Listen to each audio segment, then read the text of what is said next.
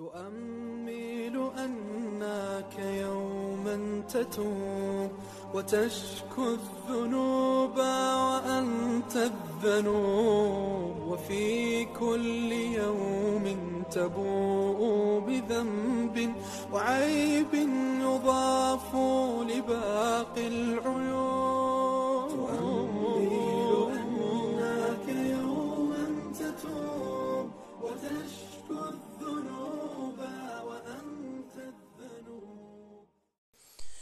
بسم الله الرحمن الرحيم الحمد لله رب العالمين والصلاة والسلام على أشرف الأنبياء والمرسلين نبينا محمد وعلى آله وصحبه أجمعين السلام عليكم ورحمة الله وبركاته الحمد لله กลับมาพบกับคุณผู้ฟังเช่นเคยนะครับทางพอดแคสต์ช่องอิสลามเวพี่น้องครับ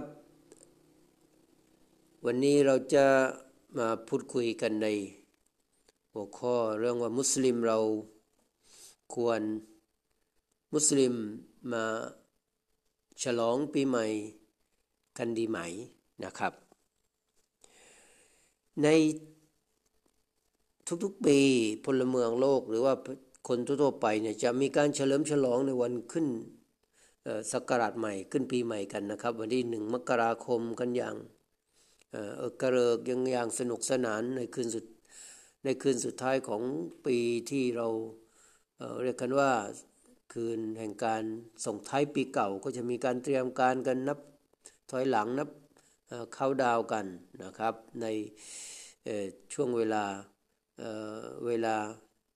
ศูนย์นาฬิกาหรือว่าเวลาศูนย์นาฬิกาหลังจากเที่ยงคืนไปแล้วเนี่ยซึ่งก็ถือเป็นการเข้า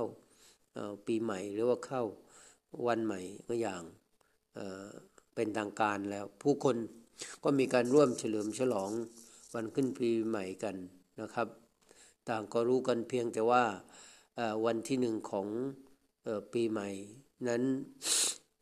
เราโดยเฉพาะอย่างยิ่งคนมุสลิมนั้นควรที่จะยินดีและต้อนรับด้วยการเฉลิมฉลองกัน หรือไม่อะไรอย่างไรนะครับ แต่ แต่พี่น้องครับคงไม่มีมีไม่กี่คนหรือว่ามีพี่น้องออกี่มากน้อยนะครับที่มีความจุกคิดหรือสำนึกหรือคิดขึ้นมาบ้างว่าทำไมพวกทางตะวันตกหรือฝรั่งจึงกำหนดเอาวันที่หนึ่งของ เดือนมกราคมของทุกปีเป็นวันเฉลิมฉลองขึ้นปีใหม่ ทั้งๆทที่ผู้ผู้ที่เฉลิมฉลองนั้นอาจจะเป็นคนไทยที่ถือเอาวันจริง ๆ แล้วที่เอาถือเอาวันสงการเป็นวันขึ้นปีใหม่ตามธรรมเนียมปฏิบัติของของคนไทย หรือ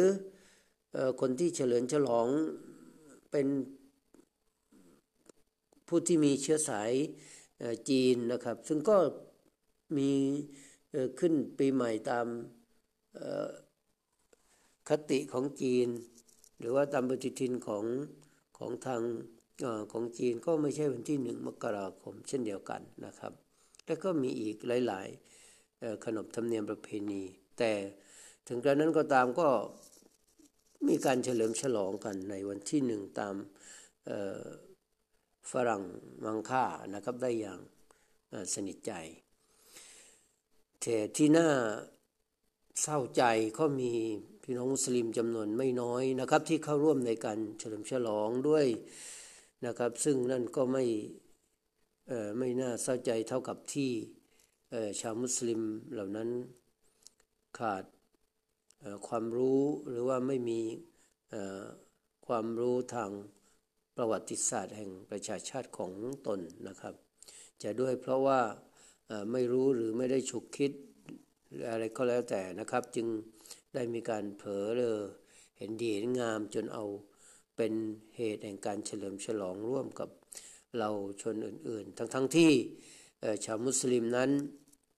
มีวันรื่นเริงหรือวันเฉลิมฉลองตามหลักการของศาสนาเป็นของตนเองอยู่แล้วนั่นก็คือวันอีดิลฟิตรีและก็วันอีดิลอัฎฮาตลอดจนมีปฏิทินทางจันทรคตินะครับในการกำหนดวันเดือนปี หรือว่ามีศักราชเป็นการเฉพาะของของมุสลิมที่เรียกว่าฮิจเราะห์ศักราชนั่นเองนะครับคำถามที่ว่าทำไมทำไมหนอที่พวกตะวันตกนะครับ จึงกำหนดเอาวันที่หนึ่งมกราคมของทุกปีเป็นวันขึ้นปีใหม่ อาจจะกล่าวได้ว่าเรื่องนี้น่าจะมีเรื่องของความแอบแฝงหรือว่ามีเงื่อนงำนั่นก็คือหากย้อนเวลากลับไปในอดีตเมื่อคริสตศักราช 1492 นะครับณนะดินแดนที่เรียกว่าอันดาลุสหรือว่าอันดาลูเซียนะครับในสเปนได้เกิดขึ้น ได้เกิดเหตุการณ์ ครั้งสำคัญในประวัติศาสตร์ของชาวมุสลิม นั่นก็คือเหตุการณ์การสูญเสีย ที่มั่นสุดท้ายของชาวมุสลิมในอาณาจักรกอร์นาตอหรือเกรนาดานะครับแก่อาณาจักรคริสเตียนสเปนซึ่งถูกรวบรวมให้เป็นหนึ่งภายในภายหลังการอภิเษกสมรสของพระเจ้าเฟอร์ดินานด์หรือ เฟอร์นันโดที่ห้านะครับแห่งแคว้นอารากอนนะครับกับพระนางอิซาเบลล่านะครับแห่งแคว้นกัสติยานะครับในช่วงในช่วงเวลานั้นอาณาจักรกอร์นาตอหรือเกนาดาเนี่ยมีกษัตริย์ซึ่งผู้ผู้ปกครองชื่ออบูอับดุลละนะครับมุฮัมมัด อัลซอกีรซึ่งฝรั่งก็จะใช้ชื่อหรือเรียกว่าอบูอับดิลลาอบูอับดิลนะครับอบูอับดิล เป็นผู้ปกครองนะครับบรรดาพวกชาวคริสเตียนสเปนก็ได้ยกทัพเข้าปิดล้อมนครกอนาตอตั้งแต่ช่วงปี 1491 นะครับ การปิดล้อมไปอย่าง หนักหน่วง และต่อเนื่องจนกระทั่งอบูอับดิลละนะครับ ผู้ที่ปกครองเมืองกอดนาตอนเนี่ยนะครับ ยอมจำนนต่อฝ่ายคริสเตียนสเปนด้วยการยอมทำข้อตกลงกับฝ่ายคริสเตียนในการส่งมอบเมืองเป็นจำนวนทำข้อตกลงต้องมี จำนวนทั้งหมด 67 ข้อด้วยกัน ซึ่งนับเป็นสนธิสัญญาที่ยาวที่สุดนะครับมากที่สุดฉบับหนึ่งในช่วงสิ้นสุดยุคกลางของยุโรปนะครับ การลงนามในสนธิสัญญาระหว่างสองฝ่ายเสร็จสิ้นกันอย่างเป็นทางการนะครับในวันที่สองเดือนรบีอุลอาวัน ฮิจรัสศักราชที่ 879 ซึ่งตรงกับวันที่สองมกราคมนะครับคริสตจักรหรือว่าคศ1492นะครับซึ่งในวันเดียวกันนั้น กษัตริย์เฟอร์ดินเฟอร์ดินานด์ที่5นะครับกับพระราชินีอิซาเบลล่านะครับก็ได้เสด็จเข้าสู่พระราชวังอัลฮัมรออันเป็น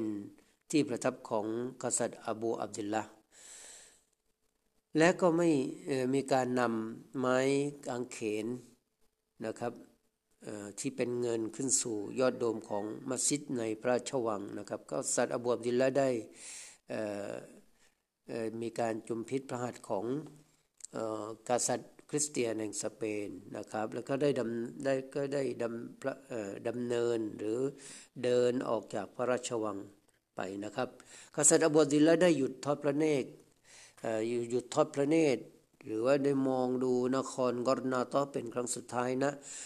เนินแห่งหนึ่งที่เรียกกันว่าเนินอันบันดูลนะครับ และร่ำให้พร้อมสะอึกสะอื้นพระนางไอชาผู้เป็นมารดาจึงตะโกนบอกกับอบูบดิลละว่าเจ้าจงร่ำให้เยี่ยงอิสตรีต่ออำนาจที่สูญสิ้น เจ้าหาได้รักษามันไว้ได้ไม่เยี่ยงเราเราบุรุษนะครับ ชาวสเปนเรียกขานเนินแห่งนี้ว่า เนินแห่งการสะอื้นร่ำให้ครั้งสุดท้ายของชาวอาหรับ อาณาจักรกอรนาตอหรือแคนาดานั้นเป็นที่มั่นสุดท้ายของชาวมุสลิมในอันดาลุสนะครับ ปิดฉากลงพร้อมกับชัยชนะของฝ่ายคริสเตียนที่ขับเคี่ยวต่อสู้กับชาวมุสลิม และพวกมัว มาตลอดระยะเวลาร่วม 800 ปี ความจริงชาวมุสลิมได้สูญเสียกอรนาตอมาตั้งแต่วันที่ 1 มกราคมของปีนั้นนะครับ คือปี 1492 แล้วแต่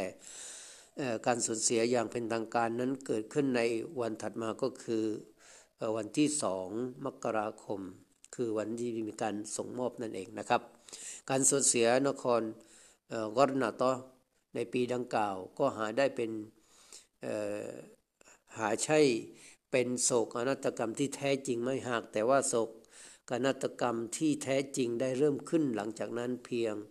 เพราะเพียงเจ็ดปีให้หลังนะครับก็คือปีคศที่1499 นะครับ เงื่อนไขอันเป็นข้อตกลงในสนธิสัญญาส่งมอบเมืองนั้นถูกละเมิดอย่างไม่แยแสจากฝ่ายคริสเตียน บรรดามัสยิดถูกสั่งปิดประกอบ พิธีกรรมถูกสั่งห้าม การตั้งศาลพิเศษเพื่อตรวจสอบชาวมุสลิมที่ตกค้างอยู่ในกรณาตอโดยฝ่ายศาสนาจักรก็เริ่มมีขึ้นนะครับ มุสลิมถูกบังคับให้เข้ารีดศาสนาคริสต์นะครับตำรับตำราทางวิชาการของศาสนาอิสลามถูกเผาทำลายไม่เว้น แม้แต่พระมหาคัมภีร์อันกุรอาน ซึ่งมีการ สั่งห้ามชาวมุสลิมพูดภาษาอาหรับและห้ามอาบน้ำดินแดนที่ครั้งหนึ่งเคยเป็นดินแดนอิสลามกลับกลายมาเป็นดินแดนแห่งการปฏิเสธโดยสิ้นเชิง บรรดามัสยิดที่สง่างามด้วยสถาปัตยกรรมอิสลามถูกแปลเปลี่ยนเป็นโบสถ์วิหารในคริสตศาสนาจนหมดสิ้น มุสลิมจำนวนหลายล้านคนจึง จำต้องอบพยพละทิ้งถิ่นฐานของตนที่เคยอาศัย และรังสรรค์ความเจริญรุ่งเรืองเอาไว้ตลอดระยะเวลาร่วม 8 ศตวรรษด้วยกันนะครับ นี่ก็คือเป็นส่วนหนึ่งนะครับ พี่น้องครับที่นำมาเล่ากับพี่น้องเอเกี่ยวกับที่มาที่ไปของการเฉลิมฉลองในวันที่หนึ่งนะครับ ในอีพีนี้ก็คงจบเพียงแค่นี้ก่อนนะครับ เดี๋ยวก็จะต่อในอีพีหน้านะครับสลามอะลัยกุมรอฮ์ตุลลอฮ์วะบรักาตุ